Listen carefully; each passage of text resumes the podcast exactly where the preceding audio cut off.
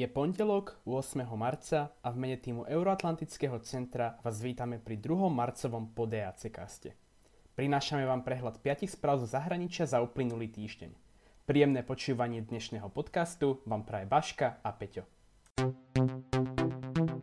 Litva odmietla v piatok žiadosť o vydanie bieloruskej opozičnej líderky Sviatlany Cichanovskej na trestné stíhanie do Bieloruska. Litovský minister zahraničných vecí Gabrielius Landsbergis povedal, že skôr zamrzne peklo, než by tejto žiadosti vyhoveli. Informovala o tom agentúra AP.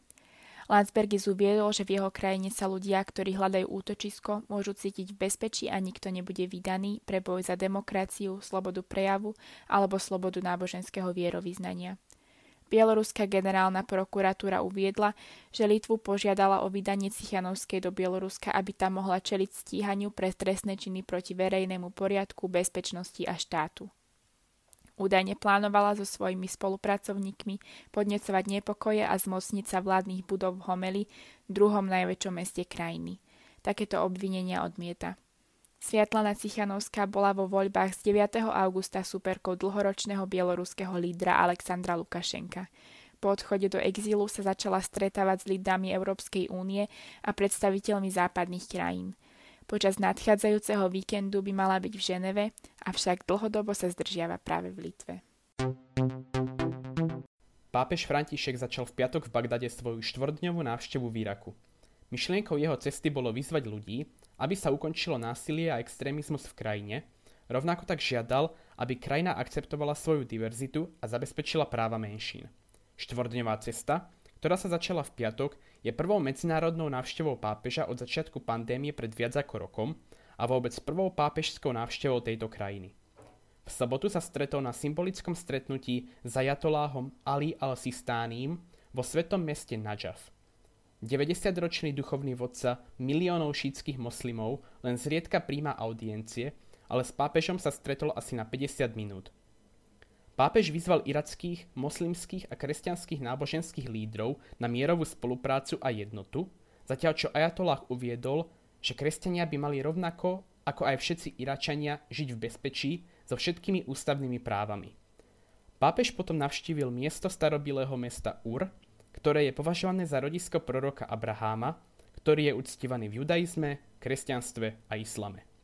V nedelu sa modlil za vojnové obete pred múrmi kostola nepoškvrneného počatia Panny Márie v severoirackom meste Mosul, ktorý bol donedávna terčom islamistických fundamentalistov extrémistickej organizácie Islamský štát, kde zabili mnoho kresťanov v jednej z najstarších kresťanských komunít na svete.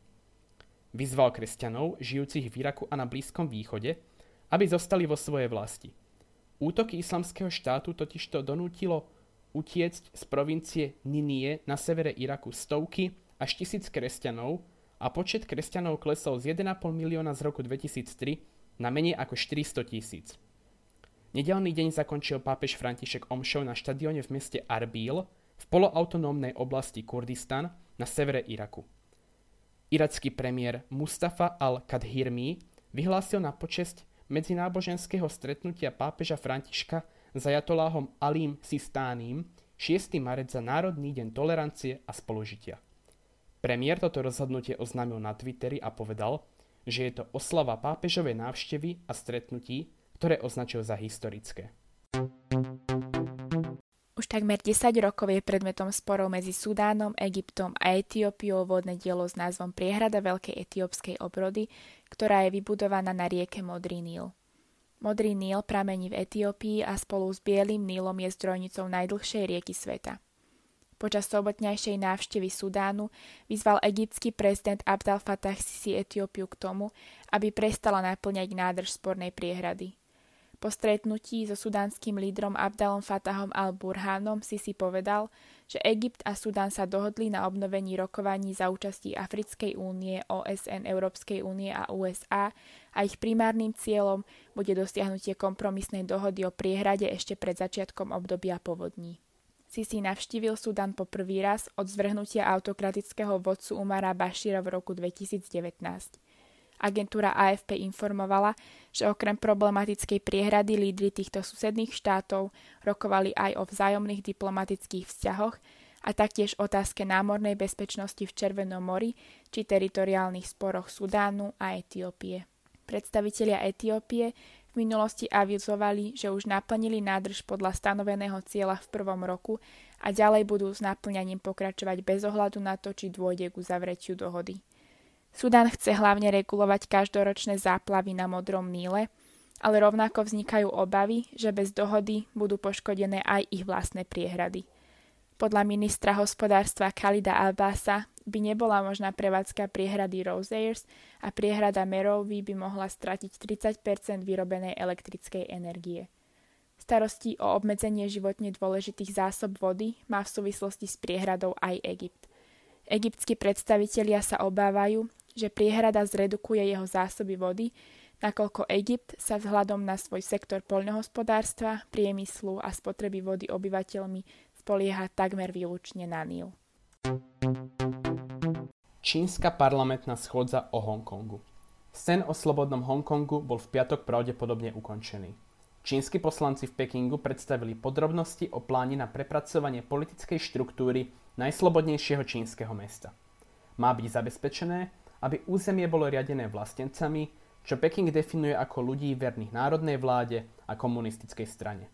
Štrukturálne zmeny budú zahraňať zvýšenie legislatívnych kresiel mesta z 70 na 90 o ktorých rozhoduje výbor zložený z pekingských lojalistov. Okrem toho sa bude rozširovať výbor 1200 osôb, ktorý vyberá vodcu Hongkongu, čo prispieje ku kontrolovaniu územia čínskymi vlastencami, tvrdí Wang Chen, podpredseda stáleho výboru Čínskeho národného ľudového kongresu. Volebné obmedzenia by pravdepodobne ešte viac potlačili opozíciu, ktorú od júna, kedy Peking prijal bezpečnostný zákon, zatýkajú a dávajú do väzby. Minulú nedelu, pri zatiaľ najsilnejšom použití bezpečnostného zákona, policia obvinila 47 z najvýznamnejších hongkongských obhajcov demokracie zo sprisahania a spáchania prevratu kvôli júlovým volebným primárkam. Sobotu 6. marca 2021 sa v pobreží Slonoviny uskutočnili parlamentné voľby. Voľby boli pokojné a uskutočnili sa iba pár mesiacov po nepokojoch sprevádzaných prezidentských voľbách, v ktorých zvíťazil už po tretí raz prezident Uatara.